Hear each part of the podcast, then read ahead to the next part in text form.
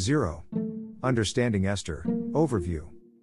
A. The Bible book introductions are divided into four parts Overview, Vital Statistics, Blueprint, Mega Themes, for easy to understand. 1. Overview. A. Esther is a story of the profound interplay of God's sovereignty and human will. God prepared place and opportunity, and his people, Esther and Mordecai, chose to act. B. The book of Esther begins with Queen Vashti refusing to obey an order from her husband, King Ahasuerus. She was subsequently banished, and the search began for a new queen.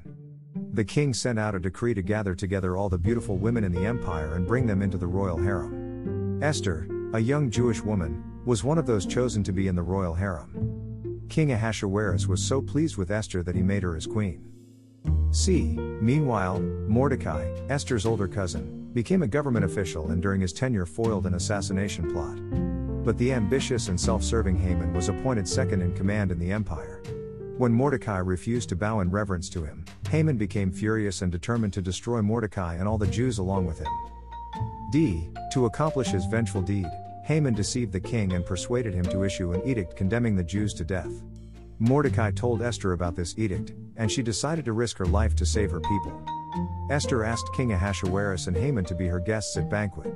During the feast, the king asked Esther what she really wanted, and he promised to give her anything. Esther simply invited both men to another banquet the next day.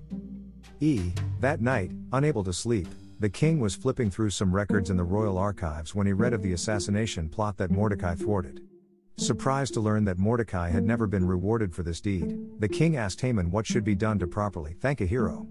Haman thought the king must be taking about him, and so he described a lavish reward.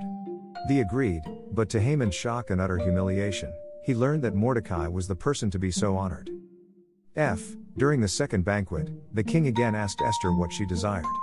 She replied that someone has plotted to destroy her and her people, and she named Haman as the culprit. Immediately the king sentenced Haman to die on the gallows that he had built for Mordecai. G. In the final act of this true life drama, Mordecai was appointed to Haman's position, and the Jews were guaranteed protection throughout the land. To celebrate this historic occasion, the Feast of Purim was established. H. Because of Queen Esther's courageous act, a whole nation was saved. Seeing her God given opportunity, she seized it. Her life made a difference. Read Esther and watch for God at work in your life. Perhaps He has prepared you to act in such a time as this. Esther 4:14.